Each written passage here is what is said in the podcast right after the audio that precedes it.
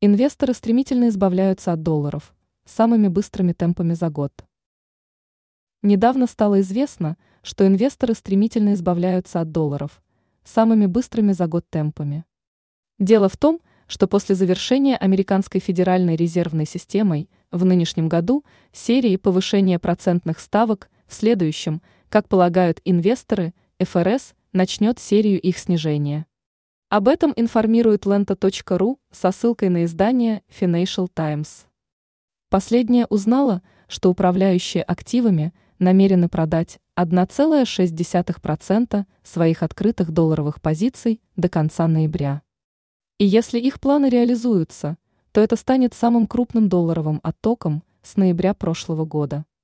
Аналитики банка State Street утверждают, что в целом такая продажа долларовых активов – входит в шестерку самых масштабных на мировых рынках за последние два десятилетия. По словам руководителя отдела макростратегии банка Майкла Миткалфа, такие продажи свидетельствуют о разрушении необычайно большого избыточного веса доллара США. В связи с этим он допускает вероятность дальнейшего ослабления американского доллара.